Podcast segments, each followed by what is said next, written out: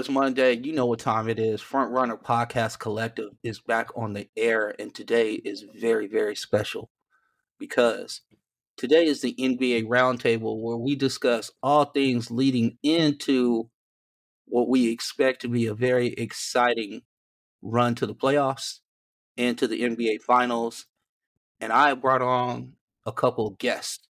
First, we're talking about a real one from the Bay, right? Okay, mm. music aficionado, rap list legend, the young mm. Key. Key, how you doing? Hey man, I'm feeling good. I'm feeling good. It's a pleasure to be on with y'all. Talk some talk some hoops. Nah, I'm really really excited today. We got a lot to talk about. All right. And making his return to the podcast, it is the Canadian bomber, the Canadian shaman, the Canadian Zach Lowe, the Canadian Bill Simmons, and the Canadian Ime Udoka. Oh man, Nico Miatello, what's up? not much, man. That's a always a lofty introduction. It's hard to follow, but I'll, I'll I'll try get in on it tonight. I'm I'm glad to be back. I'm glad we're here with Key, and we got we got some solid topics to cover today.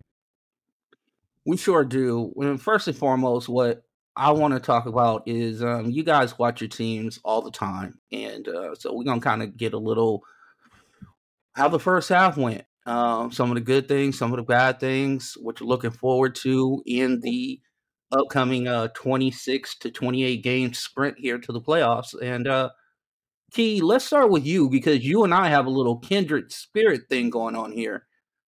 We had a report that came out of Los Angeles by uh, ESPN's Dave McMenamin and Ramona Shelburne in regards to a possible LeBron James going to the Warriors, which was quickly refuted What's your thoughts on your on your team? What's your thoughts on uh this little situation and and and tell me what you are looking forward to in the uh I guess prorated second half. Yeah, yeah. Um, just starting off with the team, I'm disappointed but not surprised. I, I expected us to struggle a lot at the start of the season, especially in the first half. I think it's safe to say already, even with less than a half of a season to go off of, that the Chris Paul experiment was wasn't a good idea. It didn't work out as well as even I thought it probably would, which my expectations weren't that high to begin with. I think uh it shows a lot that we got immensely better once he wasn't in the rotation anymore. Uh I mean with the LeBron stuff, yeah, I kind of just, you know, take things like that like kind of tongue in cheek. You don't really pay attention to that too much. I didn't put too much stock into that. I like uh, some of the things I like about our team a lot is Kuminga. I like Kuminga's explosion, especially towards the All Star break. He's been really good for us all year, defensively especially. I think you can make a case that he might have been our best defensive player for most of the year, even even surpassing Draymond for good chunks of the season. So yeah, you know, I'm I'm liking how we're looking going into going into coming out of All Star break in this last little stretch of the year. I think we can make a real a real real playoff stretch depending on how we keep the same pace and how skilled we've been up. Well, the first thing I want to say is Brandin Podziemski is the truth. I like that kid a lot. I like what he's brought to that team, which then now brings me to a guy who has turned his uh I mean, I don't know what you want to call this, but it's we can call it a drinking game, whatever the case may be. So we're going to get into the Houston Rockets. And Nico, there is a lot to like. Um, it seems mm-hmm. like you have a direction. Um, people are playing hard. Uh, oh, Absolutely. the offense actually has some sort of form to it, which is great. Yeah, didn't see that a lot of that last year. So tell me what your that. first half thoughts were and what you're looking forward to in the second half. Well, before before I even get into it, I think Keyshawn might have hit on the name for this podcast because I think uh, all three of our teams could be described with this same this same sentiment. He said, um, "Disappointed but not surprised." I think overall, coming into the year,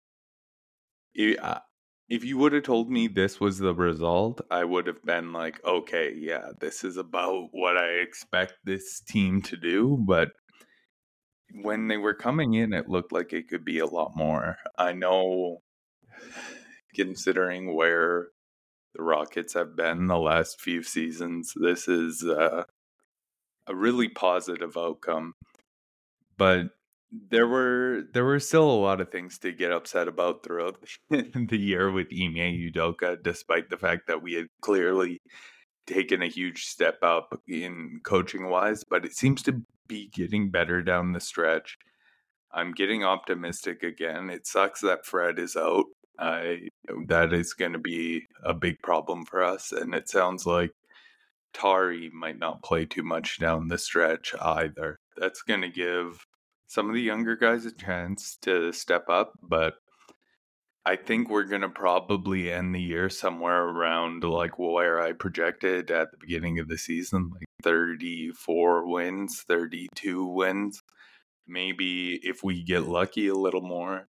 But um, on the upward trajectory, things are looking better, but not as great as you could have hoped, I guess. Well, the one thing that you can say is that there is a plan. It seems like they were um, in Certainly, the mix yeah. when it came to uh, this uh, this last iteration of what we want to call the trade deadline. Even though they didn't really get a lot of stuff done, they were in the Mhm. mix, and you can see that they're looking for a certain type of player. So Yeah. the one Yeah. thing we can say about Houston uptick now it's who is going to be there when it really matters when we're going to make a, a run for it. So yeah, I think it was never really in the plans to make a splash this year. I the only trade I was looking for was sort of taking the club out of the bag with Ime Udoka and Jae'Sean Tate, maybe trying to figure something out there. But besides that, I didn't expect them to make a splashy move. Even the Steven Adams trade was a bit more than I thought they were gonna be pulling off. I'm going to ask both you guys this question. Storylines that kind of capture your imagination the first half of the year or you know up until the all-star break what what's kind of shaped your uh viewing of the nba and uh kind of where you are with 20 some games left to go do you have any mandates that you have seen in the nba or is there somebody or some team that you said okay that's uh, i'm i'm in on this Uh, yeah, there's definitely been a few. I think. I'll, I I'll think. let you go first. Oh yeah, uh, there's definitely been a few. I think the Celtics are the big one. I was kind of skeptical just because I'm not a fan of Jrue Holiday's game. I think we've seen a lot that it doesn't really translate to the playoffs, and then Porzingis' health it was also a big question mark going into the season. But like they Yeah. they've just been on another level, like pretty much all season. They're clearly the best team in that conference, and honestly, maybe the best team in the NBA. I don't really. I think outside of the Nuggets, they're they're probably right up there, clear cut.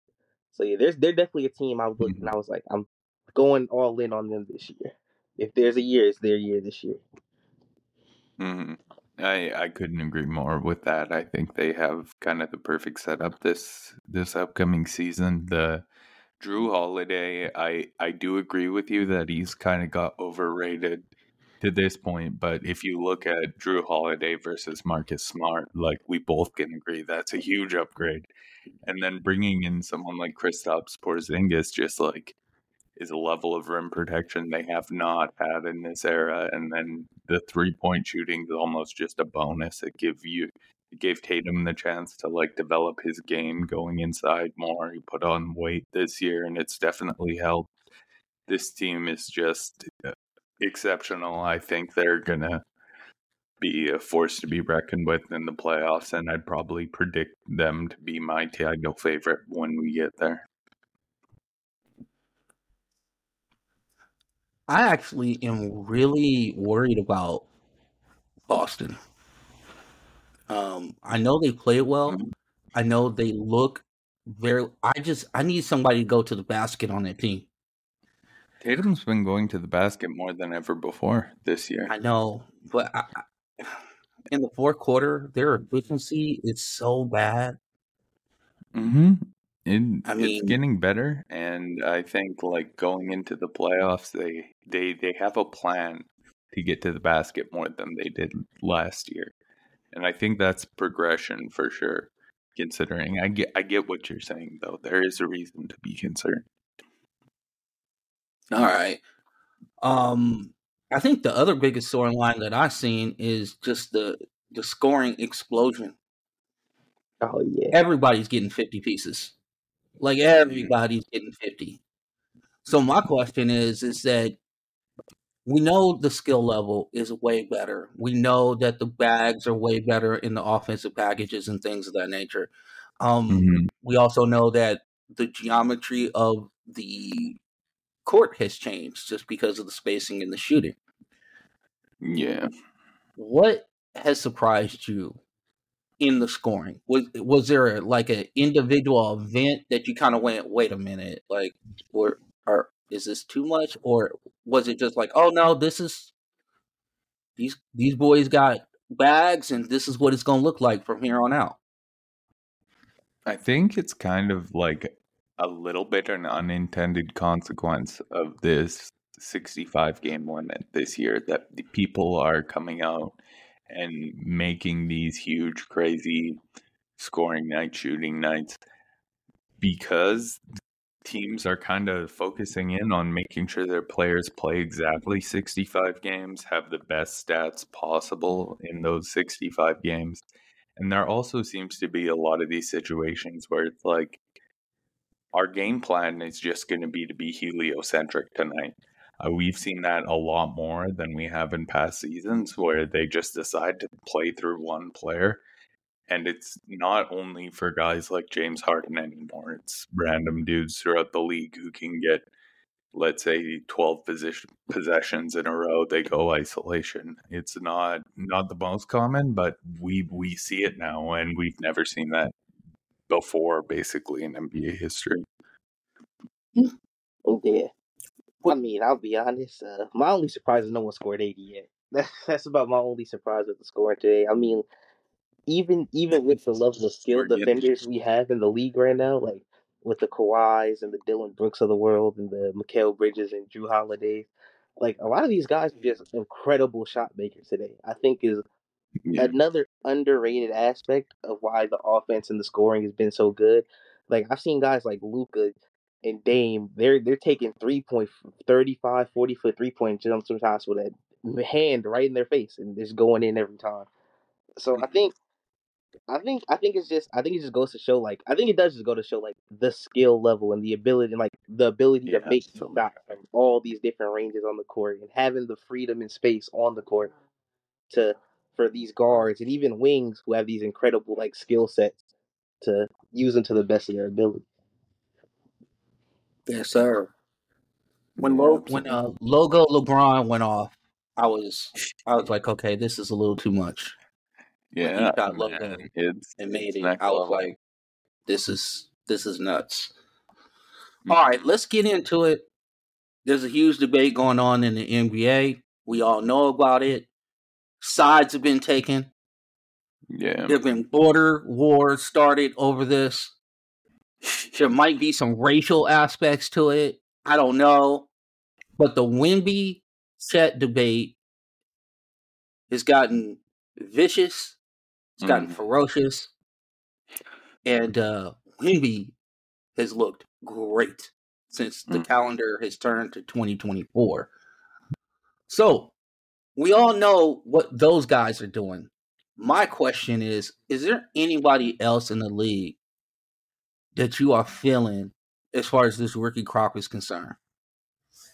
Uh, yeah, there's a couple of guys actually. I think the two main ones are Brandon Miller, obviously, like him Mhm. pretty much becoming towards the latter half of the first half of the season the second best player on Charlotte. I don't think people necessarily saw coming. I know a lot of people were high on him, and he has a great skill set. But for him to jump into the role that he's kind of been forced to get into and do so well at it so fast has been amazing. And another one who does that to an even higher extent is Lively. Dereck Lively is probably the biggest surprise of the draft. It was for me at least.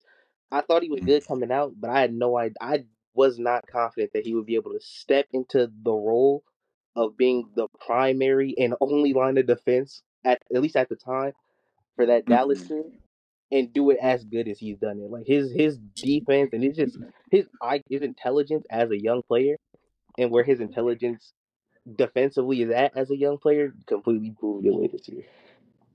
hmm Yeah, I couldn't agree more with the lively one, man. The craziest thing about him overall is like he got airdropped into a system that is more difficult than the system at Duke, like without question, especially asks more of him than Duke ever asked of him.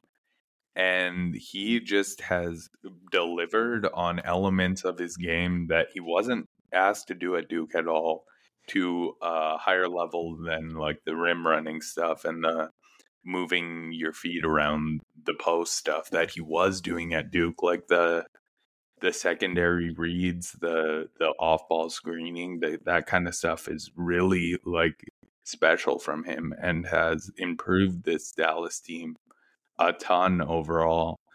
Oh, Normally, rookies they try simplify things for them, and that has not been true for Lively. Same, I would say, for Jaime Jaquez. Jaime Jaquez has been asked to do way more than anyone ever would have expected. They're kind of bringing him in and saying, "Okay, can you be Jimmy Butler Jr.?"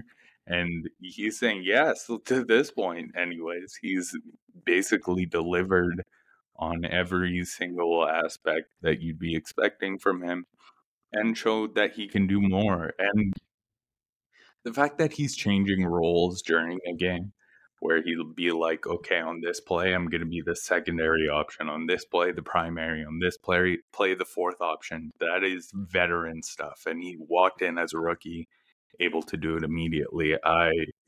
I'm so impressed with him overall. I think those two guys have been like kind of like the best instant plays in like a playoff rotation that we've seen in this entire draft. And I think there's a lot of great players in the draft. Brandon Miller, I was wrong on.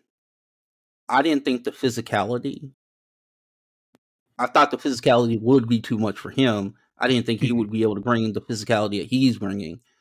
Um, it's it's worked out exactly the way it did in Alabama, which is crazy to me. He started off really slow at Alabama, and then it was like, oh, hold on, I'm bigger, stronger, I jump higher, and my jump shot is wet. So guess what?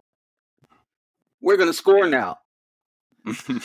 The defense has been impressive to me. Mhm. I didn't think that he would be able to physically hand the, handle the rigors of the NBA, so I'm impressed by that.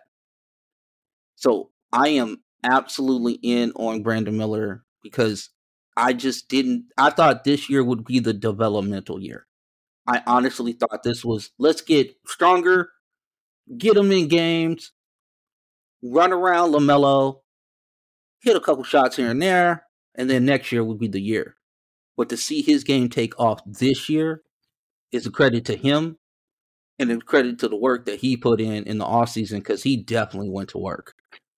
Yeah. A guy that I also want to give some love to, we talked about Brandin Podziemski, but another guard that I want to give some love to, and actually I want to call out his coach a little bit. I want to go down to the Bayou. I wanted to go down to New Orleans. And Jordan Hawkins is playing well. We just need to get him more playing time. Can we get him more playing time, please? That would be helpful. I think it's old. Breaking news: We got Kevin Ollie as the head coach of the uh, Brooklyn Nets. Fantastic. Yes. That sir. Vaughn has been replaced, and the beard is gone. Mhm. So Mhm. you don't have a militant Yeah. black man coaching Brooklyn anymore. That's that's sad. That makes me upset a little bit. It's Well, bad. man, I wonder how this makes Pistons fans feel overall. Because the rumor last year, when uh, Dwane Casey was hitting the end of his rope, was that Kevin Ollie was the replacement, and they had him like picked out in house.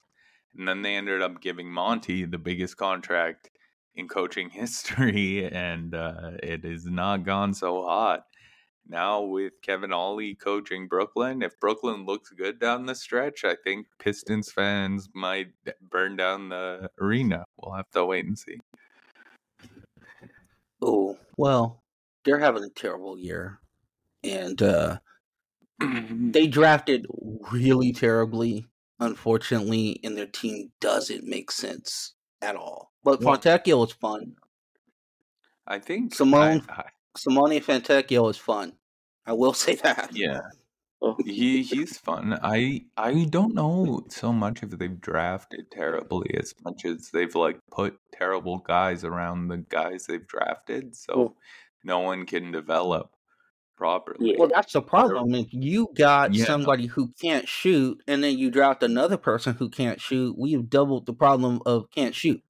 and then you Mhm, sign for the sure. that can't shoot, and then your only player on the court is see, Joe that- that- Harris. that's where that's where I'm I'm saying like it's it's a disaster. Like Ivy Ivy has developed as a shooter. He's been a solid shooter this year, especially down the stretch.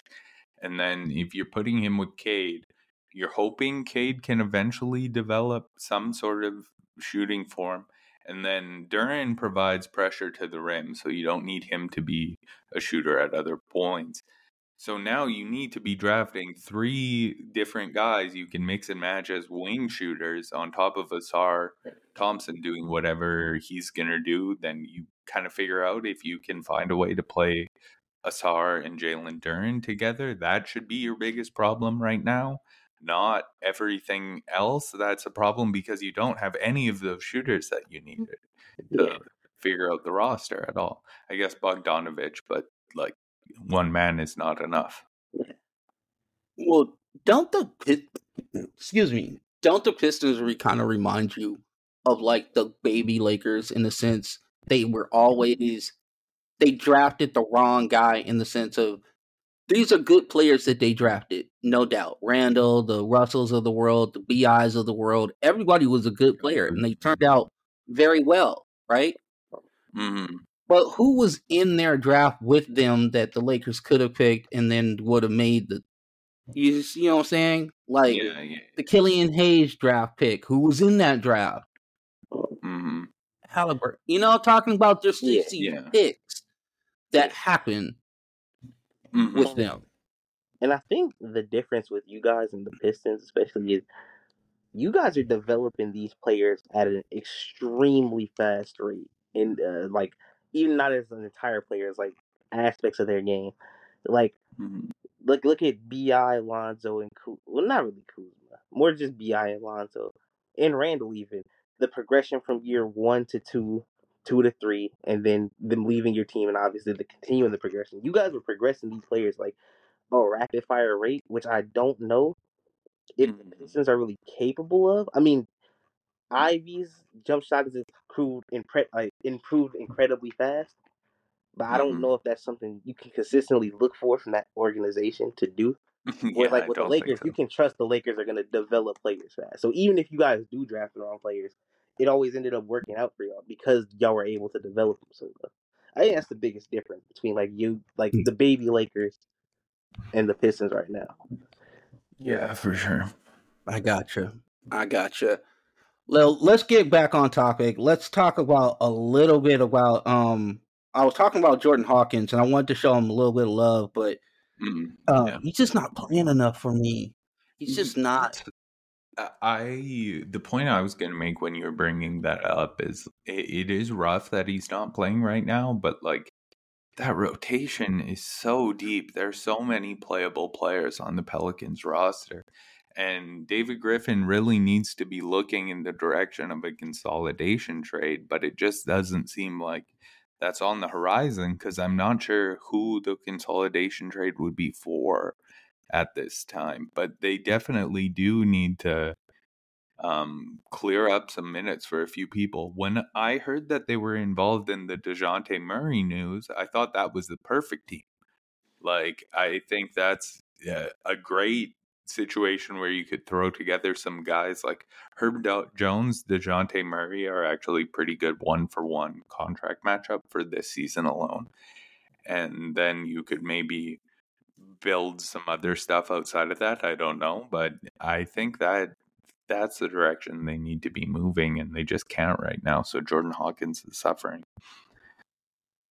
Shout out to Kramer. our UConn brethren just sitting on the bench, just collecting dust. So sad That, right that's now. the Just- thing about that Pelicans team, which is why like until they make a move to free up, I think I think they're the perfect example of too much of a good thing, where they have Mhm. too many players that are so good that you feel like you can't not play them, but a lot of them don't really work together in a sense, which is why I don't think they are good as maybe their talent on their roster is. Like their talent on their roster, realistically, with how much they played this year, should be more on the lines of a top four to five seed. But it's been towards the playing, and they're, they're they're on pace really to drop in the playing standings this year. So I think I think they just have to. I think yeah, they need to do a consolidation trade. I think they need to free up space. I think they need to put they need to keep putting the emphasis on shooting. Like as long as you got if you if you long as you ride with Bi and Zion as your two best players, I think the shooting needs to be like the number one priority. Shooting and then Yeah. think those need to be Mhm. the two priorities. So I'm very interested Yeah. to see what they do. I'm also not the biggest Willie Green fan as a coach. I think Yeah. I think there's a lot of holes in how he how he goes into games, the strategy he implements going into games, and I don't really Yeah. see the adjustments in games to make up for that. Like you see a lot of other coaches, like Tom Thibodeau's a perfect example. He may be he may not be the best at adjusting, but he's really good at going in with a game plan that's gonna work. At least for the first half, really, really well. So the Mhm. adjustments may not be as as needed. Like I don't Mhm. see that from Willie Green. He doesn't have he isn't good enough at one thing to consolidate for his faults at the other. Yeah.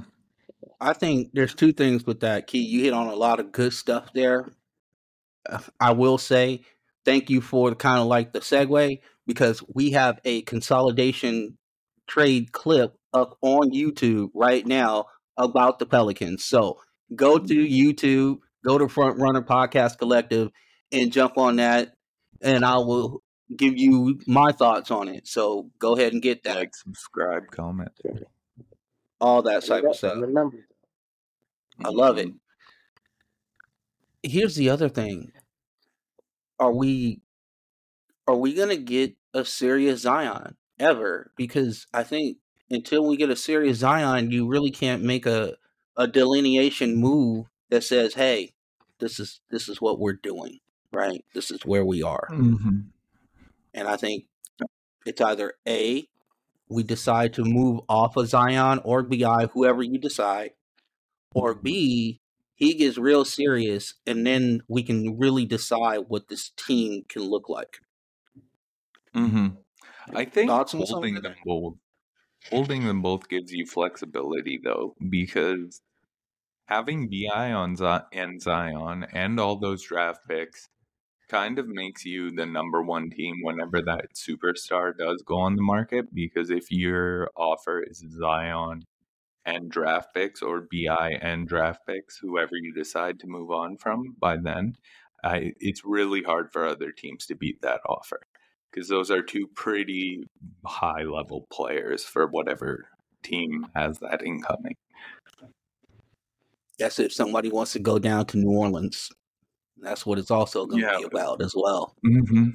so Yeah, yeah, but there there's times when like like Damian Lillard just this year, like you don't necessarily get to where you want to go, and I think we're sort of trending more into the direction of an NBA where you don't always get where exactly you want to go. So we'll have to wait and see. Hey man, we if- will I I never want to live in Minnesota. I hate the cold. I hate the snow. If you throw that max contract at me though, I might start reconsidering. You know, like Yeah, Money talks, you're man. you're right. Uh, that's another factor with the cap going up and up and up. yeah, the money Like, the money will make Yeah, you do. a lot and things you're in one of those in a- markets. Yeah. well I'm pascal siakam is in love with you. indiana so there you go Mhm. Damn right. all right we we beat around the bush long enough this is everybody's topic okay, Chet Wemby, rookie of the year. Where do you guys stand? Let's let's get into this debate because I'm sure I'm sure people have uh, different opinions. Now, I'll be honest. If you would have asked me this maybe two months ago, I would have said it was clearly Chet. Like, no, Wemby Mhm. was Wemby has been good all year, but it was clearly Chet. Like, Yeah, I agree. he's playing, he just looked a lot more polished at the start of the season. But going off of like these last uh, fifteen to twenty games, Wemby has like Wemby is looking like the first unicorn player to actually do all the crazy things we've been saying. Like we've always been saying, oh, this guy's seven foot with a with a legitimate point guard handle, could block a could block a shot, could block a three pointer from the Yeah. fucking free throw line. Like he's he's great. I think he's ele- uh, last eleven games he's been averaging twenty points a game and ten rebounds. The only game he didn't, I think he had a 16, 10, and 10 game, triple double. He just recently had a 20, uh, 20, 10, and 10 block triple double game. Like, Wemby Mhm. has really been, Wemby has really been turning it up. And I think Mhm. now it's a legitimate competition. I'll honestly, I'm starting to lean more towards Wemby now. I want to see him keep this up for more. If he can get like, if he can keep this 20 and 10 or 20 and 8, 20 and 9 with three blocks, if he can keep this up for 25, maybe 30 games still to end out the season, I think I think he Mhm. could edge it out. Right now, I still probably lean towards Chet because he's been better for longer. But Wemby has definitely made this race way more of a competition than it was to start the year. Yeah. Before you answer, Nico, let me throw this out there too. There is a difference with Chet and Wemby in this aspect, in this aspect alone. Wemby is the sun. Mm-hmm. Okay? Very true. All the planets move around him. Mm-hmm. Chet is a star. He he's a planet. He's a star. He- I don't even think he's a. I don't even think Planet. he's a planet. Planet. I don't know. Satellite He might be like a satellite planet to a planet or Mm, whatever. he- But here's the one thing I will say about it. Jalen Williams, the second Jalen Williams, not the one from Santa Clara. Mhm. You took him out the lineup. You put Chet in the lineup. They are at the top of the West. That is what Mhm. we know. So between the two guys, they both made a difference in different ways. One Mhm. being literally the center of the universe, and then the other guy just coming in and replacing guy, and it all clicked. So we have a really spicy race building up, and it's kind of like eye of the beholder. Which one do you like more? Do you value winning, and do you value playing meaningful minutes down the stretch and flourishing in that role, or just the brilliance of Wembanyama? Mhm. I I think realistically I'll just be frank about it. You watch the season, you watch the two players play. Chet has been the better player. I there has been flashes from Victor, mm. absolutely. Here and there, there have been moments he's clearly the alpha and the omega. A, a triple double with blocks has not been done in a long time. There's several things you can point to. But Chet has been the better player on a winning team. He's contributed in so many different ways that you can't even like quantify. The problem is you look at Victor Wembanyama, and if I told you that guy was a league MVP next year, you would not be surprised. You would know that that's a potential thing that could happen. So when you have a player like that fighting for the Rookie of the Year award, and you know with posterity we're going to look back at this at some point. I remember before Chet's uh, year in school when there was the head-to-head matchup between Victor and Chet, it was obvious then who was going to be the guy going forward, who was going to be the guy who reshapes this league. Chet is a great player, I believe a better player at this point, but it's got to be Victor because you going forward, we're we're gonna look back on this, and this isn't a Malcolm Brogdon, Joel Embiid situation where someone hasn't played enough games. Victor's been playing all year long, and you you just can't go for the other guy. I'm sorry, he's to be a multiple time All Star, maybe All NBA many times, but he's not to be the guy who reshapes the league the way Victor is. So Yeah. You just can't get it. I'm sorry, it's so not fair, but it's that's what it is. And Just Vin- for full before- disclosure, just for full disclosure, we did offer the chance of a Thunder person to come in. Uh, Mhm. Champagne Jerry from the OKC Talking Thunder podcast. We want to shout him out.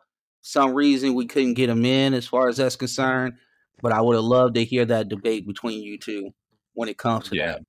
So, but Mm. go ahead, Keyshawn. What were you gonna say? Yeah, I was gonna ask because something Nico said that really jumped out to me. How do how do y'all feel in here about winning and the impact of like being on a winning team for rookie of the year specifically? Just because like when you think of rookies, ninety percent of the rookies who will be in contention for rookie of the year are gonna be on bad teams and in bad situations. That's Yeah. what happens. The worst team gets the number one pick for a reason. That's just how Mhm. it goes. So I've never really understood holding winning to a criteria level. I think the only year it kind of even somewhat made sense was a couple years ago with Scottie, just because of the level of play from the rookies wasn't as high as it's been now. Like, Mhm. you know, I just want to get y'all thoughts on like how y'all feel about that. I've been hearing that a lot recently with the winning Yeah. argument for Chet, where he's on the winning team. it's it's this premise and this premise alone. It has nothing to do with the actual winning part, Keyshawn. What it has to do is with he has to play well for that team to be successful, and he has to play a certain role. He's never wilted in this role whatsoever. He's actually thrown some other things on top of the other stuff that we thought we were going to just ask him to do. Mhm. So it's not about the circumstances of winning, it's how you're flourishing in the role where usually rookies are just out there like, hey man, go out and score points and see what you can do and hopefully win win, win some games. But no, Chet is in a specific situation, and I actually think he should get some credit, not just for the winning, it's for what you have to do for this team to be successful. And you're doing mm-hmm. it at a level where now they're at the top of the West. So it's Yeah. like I said, it's it's not the winning, it's the it's what he's doing with inside the winning. Uh, I think, as far as I'm concerned, it's just like another category, another thing you have to factor in. Because, like, if I'm looking at players on the floor and one player is clearly contributing to winning basketball, and the other player is not contributing to winning basketball at all, but putting up better stats, I'm going to lead to- towards the player contributing to winning basketball. But when the player who is not necessarily contributing to winning basketball isn't doing so because his coach has decided I'm going to run a power forward at the point guard position to start the year. And then as soon as we start running uh, was semblance of a real offense, Victor starts I'll just be more straight up with it and Victor starts looking like a real NBA player. It's it's a different conversation to a certain extent because like I get that Chet was contributing to winning basketball because he was put in that spot. However, Victor was put in a spot where experimentation was what was important and he also has gotten better in that spot like we're working the way you'd like him to. So I think it's just like something you have to think about, but it shouldn't necessarily be the de- deciding factor in the vote. Because you have to think like, what if you switch them teams? What is Victor doing with OKC right now? If he is on that team, what what does he do to help winning basketball in that style of role? I think he probably does worse, realistically, but it's it's still a, a factor. Yeah. Yeah. I think it's also kind of lazy prognostication on other people's parts when they say, "Oh, he's contri- he's contributing to winning." Mhm. You know, if you're just saying that he's doing that, no, really, Shai is doing that. You know, Well, the, yeah. the collective is doing that. Mhm. That bring, but his specific part in it Yeah, is yeah, monumentally bringing important. is bringing positive value towards winning. Like without his defense, that OKC team is entirely different. So you have to like value in that factor that's absolutely contributing to winning. All right, my question was answered. All right. All right, boys, let's get down to it. MVP race. Um thoughts on it. What you're looking for, who's in your top three at this present time, and what you're Hmm. looking forward towards the uh, end of the year. Th- This MVP race is kind of it's kind of hilarious to me, just because I think it may be the most unpredictable one we've had in a long time. Like I legitimately have like six people who could be top three. Like Mm, you have the guys like you have the guys like Shai, like Shai, what he's been doing. Like people like mhm. when people a few years ago were saying that oh he he's a good player, but his stats are inflated because he's on a bad roster. And for him to be Mm, playing not only similar but now better because you get the defense with it now that he doesn't have to do everything on offense. Like how he's playing and how he's elevated this team from a playing team to maybe one of the top two, well, pretty much locked in one of the top four seeds. I think all the top Oh, five seeds yeah, have been the same. Well, and in the top five this year, so pretty much Oh, locked yeah. him in as the top five Pretty much locked in top three. Yeah, and then you have Jayson Tatum. Obviously, what he's been doing has been incredible for the for the Celtics this year. Mhm. Obviously, Jokic is Jokic. Embiid, well, Embiid got hurt, but Embiid was Embiid before Yeah. the game. Um, I think it's really underestimated. He's kind of slowed down now. Uh, Tyrese, what Tyrese Halliburton was doing at the beginning of, of the season was Mhm. insane. Like, He, he's. I think he's going to miss too many games too. Yeah, that's the thing. I think he probably may have missed, but you know, uh, Tatum, Shai, you got those guys. You got Luka too. What Luka's been doing has been Mhm. incredible. I mean, the man's averaging, if I believe I had it correct, he's averaging like 34 on 49%. Like he's Mhm. giving you like eight and seven, eight assists, seven rebounds. Like he's been playing incredible. So there's a lot of guys who I think can win it. I actually don't think there's a front runner this year. I don't think usually around this time, you know, around this time it was either Jokic or Luka. We were already saying that. Or the year mm. before, you know, it was either Yo it was either Jokic or It was Embiid until he got hurt. He was the, Yeah. the front runner, I'd say. Yeah. But you know, we usually have one or two guys who we like. These are the two MVP candidates. Like everyone else, kind of just fighting for second, second and third place.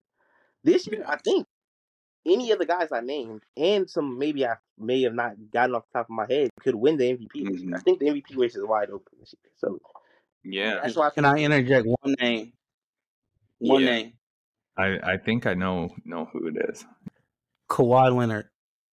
Mm, That's the yeah, one I was yeah, well, that was my pick, but yeah, Yeah. absolutely. I would say, considering where this team has taken a step up to, and uh, like the fact that we're not really concerned about the games with Kawhi this year, like every time Kawhi plays enough games and is at Kawhi levels, there's like almost no question that's one of the top three players in the sport. And he's played since Harden's arrived with like a renewed energy. This is a different version of Kawhi. This is the best defensive version of Kawhi we've seen in, in, in years. And uh, Mhm. very well, I think he'd be my pick for the best player in the league uh, right now and probably the MVP. I think SGA would be up there for me as well. I I'm very high on what he's done for this organization and just like the steps that everyone else has taken around him, kind of because of him, is very apparent, and it, it, that helps things a lot. I think Daigneault and him kind of have like a collective mind, and it's it's worked very well.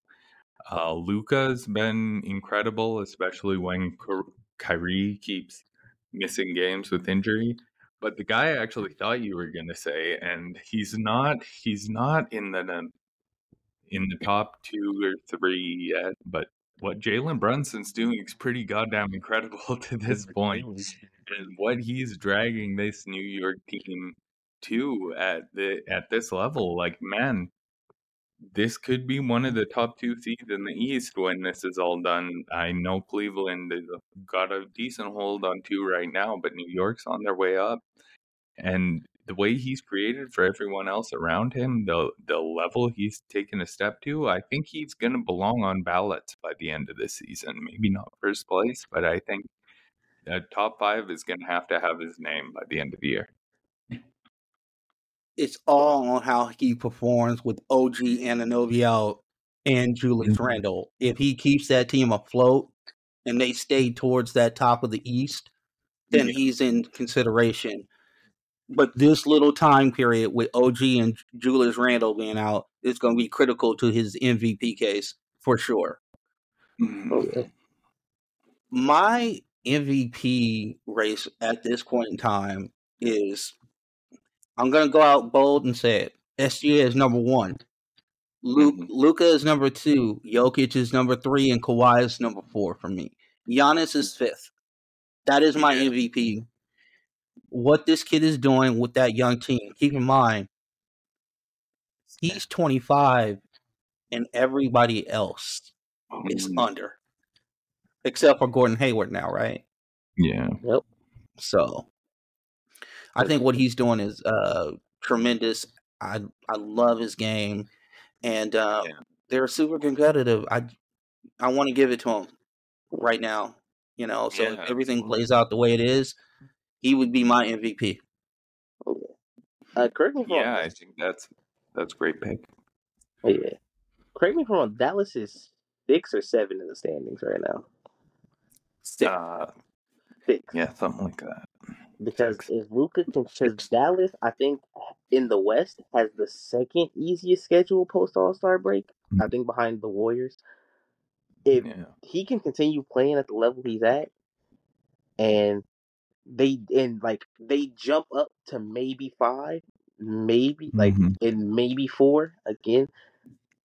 I think I think he also I think he really has like I think he could really make that jump. This second half of the season gonna be very interesting the MVP Yeah. is gonna come down to really the last like five games of the season. I think Mhm. we won't really know who's gonna win until then. Yeah.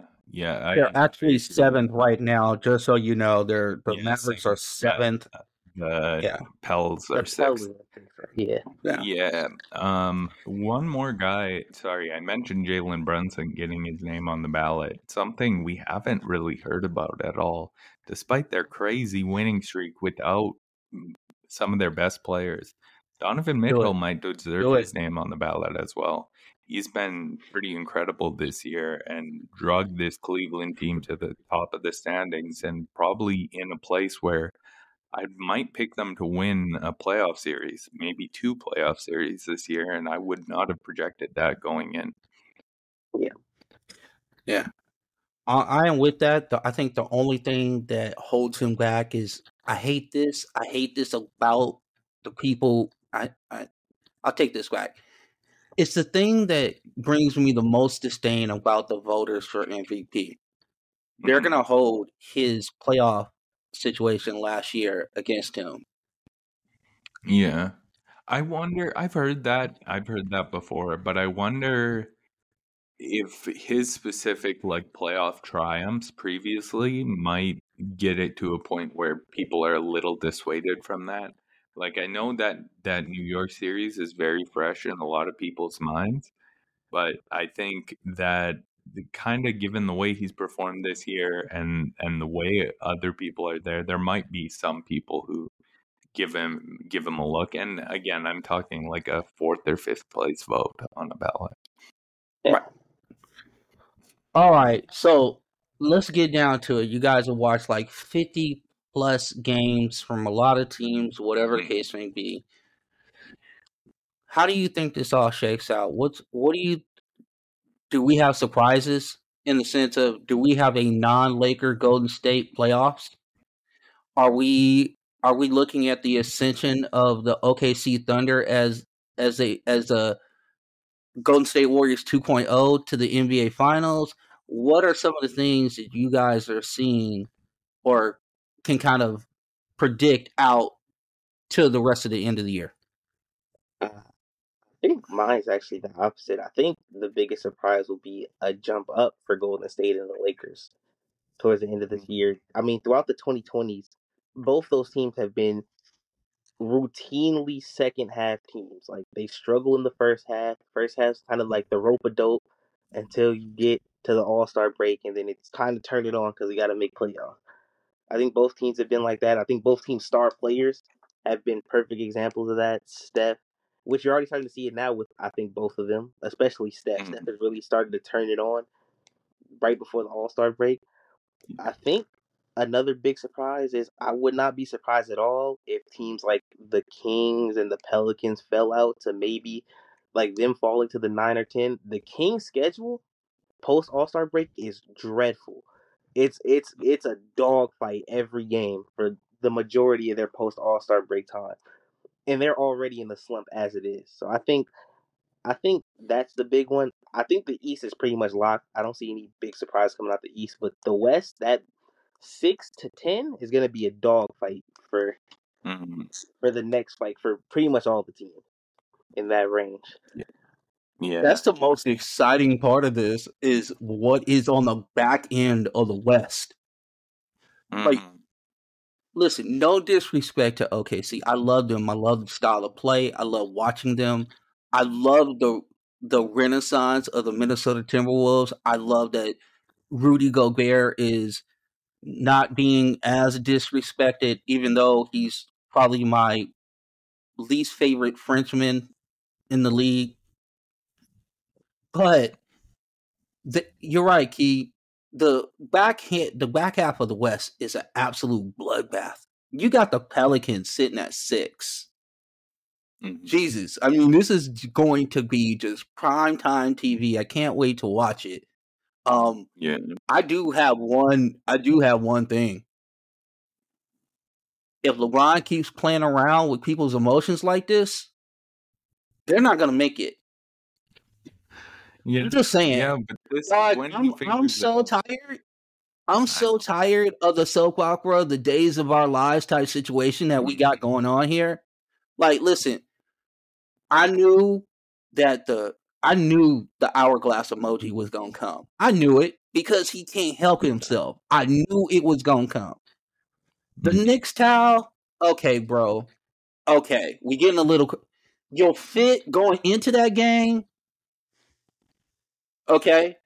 Then everything dies down. We hear about the Golden State Warrior trade rumors, whatever. Everything dies down Mhm. until yesterday. LeBron says, I'm happy in LA. I want to stay. 30 minutes later, 30 minutes later, the athletic comes out. LeBron was on board with Zach LaVine or Dejounte Murray coming to the Lakers.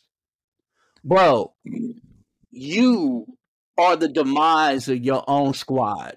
I just want to let you know. So when the Lakers do not make the playoffs, No, they're he making better point the finger at him. He better point the finger at him. They're they're coming. They're coming. Yeah, no, I I, I, get what you mean, but it's just as a Warriors fan, 2016 taught me God when it comes time for when we get to playoff season, I can't I can't bet against I can't bet against No. the playoff. No. I'm Till he's, he's dead. ready- Till he's dead in the ground. Look, them.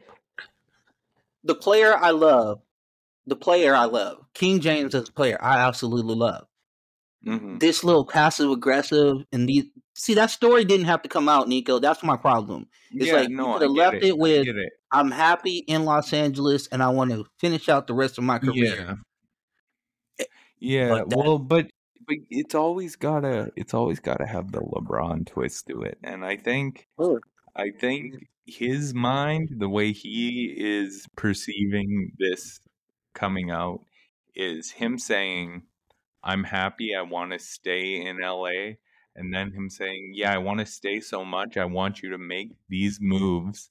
So that our team can move forward into the future with these players like Zach LaVine specifically. Well, actually, both of them, Dejounte Murray, Zach LaVine, guys signed to long term deals.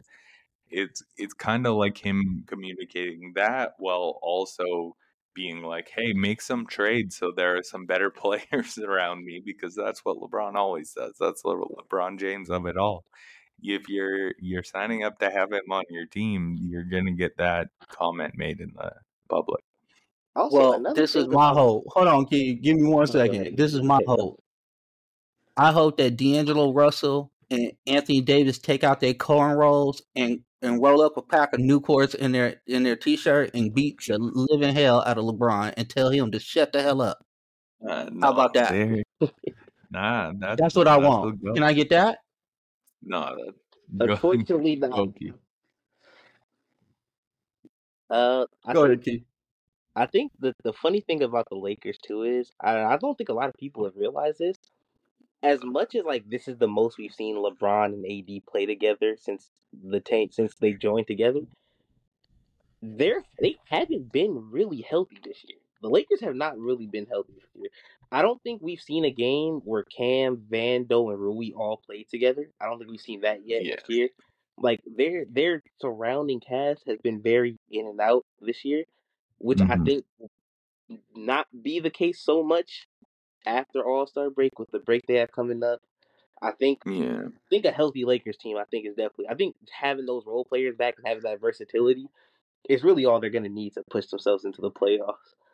And the with the LeBron antics thing, look, I get it, it's tough, but this has been LeBron is like pretty much since since he came back to Cleveland, like the LeBron, Yeah. LeBron antics and the Twitter Bron. is- It's just something you got to, you know, it's, it comes with the territory. I mean, you know, yeah, but- even at the end of the first Cleveland run, he was starting Yeah. with it, and then throw Miami. Yeah, I mean, like goodness. remember last year after they, I mean, the last year in Cleveland after they traded uh Kyrie and they got all the new players. You know, LeBron, I'm happy. I love, I love how the team's looking. And the next thing you know, instead of Isaiah Thomas and Dwyane Wade, you got Deron Williams and George Hill. Like, you know, it's it just comes with the territory of of, be, of being of being a fan of the LeBron team. Oh, but when it's time to turn it up, he turns it up. hmm Well, we're hoping for that. We're really hoping for that. Now, do you guys have any um interesting Western Conference or Eastern Conference Finals uh predictions? Is there anybody in this mix that hasn't been there that you think will get there this year? I, I think it's time for the Clips. I think they're they're in a good spot versus any other time in their career, and they could get at least that far this year. I don't think I'd predict for them to win the title, but I think they could get as far as the conference finals this season. Hmm. I think Keyshawn, anything for you? I think this year is the last year of the old guard in the Western Conference line. I Whether agree. it be whether it be the Clippers with Harden, George, and Kawhi, or it be the Lakers, which is very possible, or even you know by some miracle the Warriors. Like I think, because I think all the young teams that are really good this year are still too young and too inexperienced to go for a championship, even though they've mm-hmm. been that good. Well, I think the old guard still have a year or two left of being really, really, really good. Yeah, I, I, I I wouldn't be think it was. surprised if we got like a Nuggets Clippers or a Nuggets Lakers again, or a Clippers Lakers. Like I don't think those. I don't think any of those. Like the combination of those three teams, I don't think will really surprise me in the Western Conference Finals this year. yeah, agreed. I guess my big takeaway, and and as a Laker fan, and, and guess Nico, you and I talked offline. We we do understand that this might be the last year of my Laker fandom if a certain trade happens um, in the off season. But um, You'll get Trey and you'll like it. no, no, no, stop, stop with that. But what I will say is, I can't believe as, as a Laker fan I'm saying this. I think that the Clippers will win the championship. I have the Mhm. Clippers winning. I if you're it. giving me this Ky, if you're giving me this Kawhi, this PG, you're giving me this Harden, and now Harden is a third dude, not Mhm. leaned upon as much. I do understand the injury concern. I do. But Ty Lue, with this bunch of dudes and healthy, Mhm. I'm taking I'm taking the clips and I'm taking them to win hoist the Larry O'Brien trophy. I'm not even taking them to get to the finals. I'm taking them Yeah. to take the whole tip.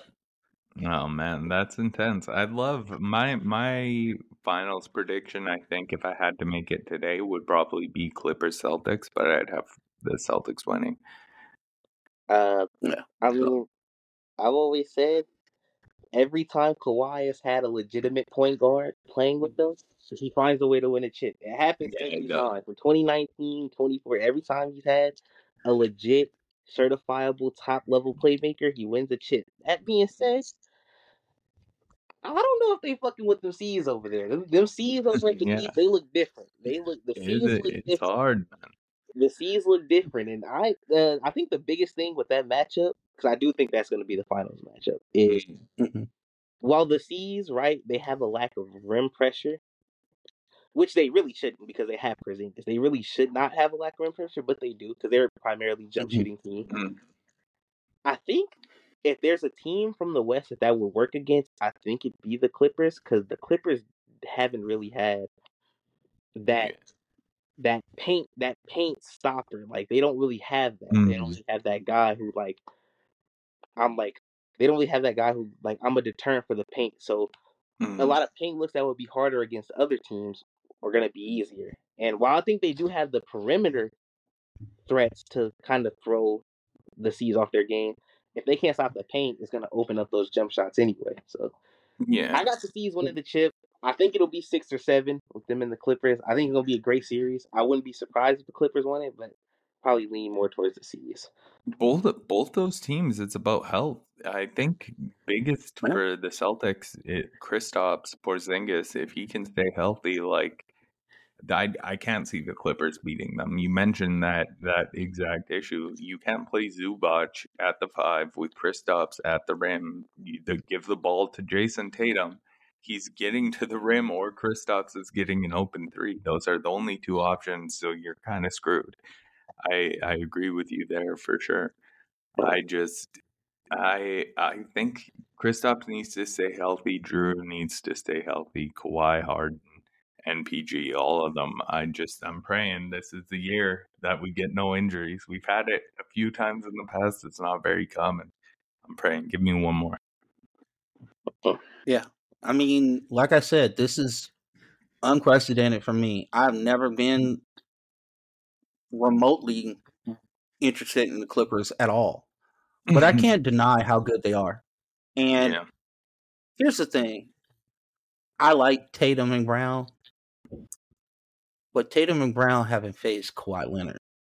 Like that's a Mhm. different animal when we talking about when all the money is on the table. hmm I think Kawhi's snatching that, that money up in a dice game. I'm just saying. And he gonna win. Man so I'm. I'm, I'm yeah, for sure. well, I want to thank both you guys. Thank you so much for this roundtable discussion. This was fantastic. I want to shout out Young Key. You can find him on Twitter or X, however you like to call it. I know the Youngs want to call it X and posts and stuff like that, but they that's don't, man. No one wants to call it. It'll always be Twitter in my heart. Yeah, That's right. no one wants Keep to it- call it. he can militant. He can mil- Yeah. militant Keyshawn. So you can find Keyshawn at the, The Young Young Key, and that is spelled Y U N G. Okay. And now, Nico, I know that you've been long, you've been exiled from the podcast. Uh, I know there's a lot of stuff going on. going back and forth. Yeah. Tell the people what's coming in the next week. Tell them about the draft board. Tell them about what you're about to do, what you're about to drop. Let the people know.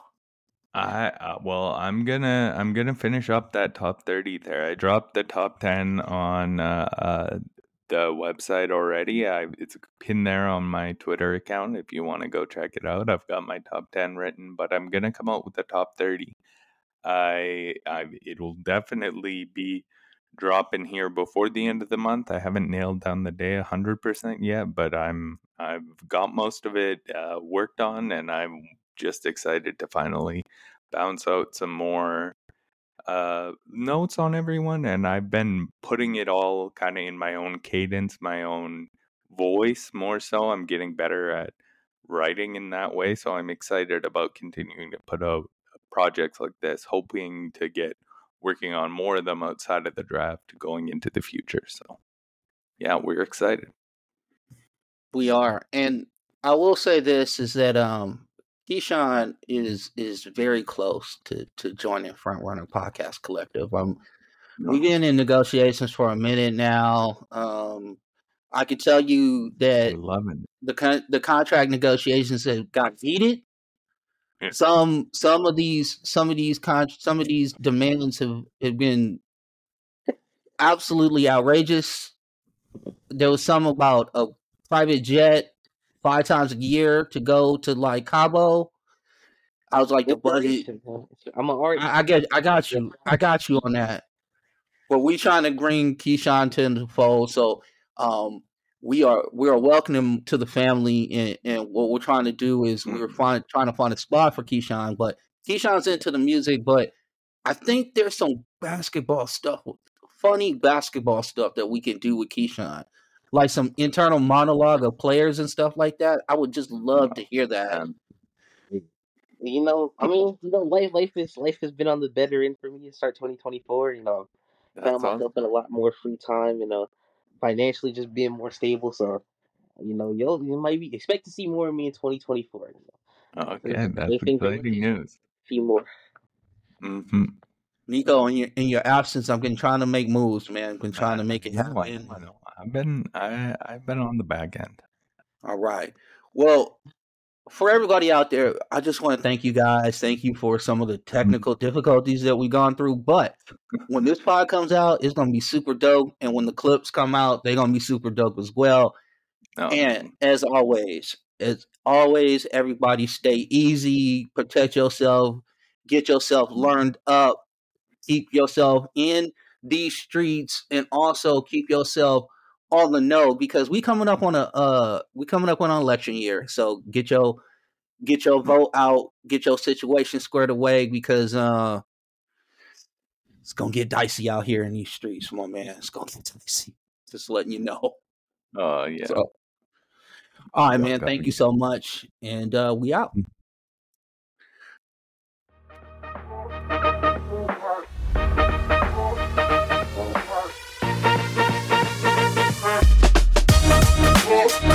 First.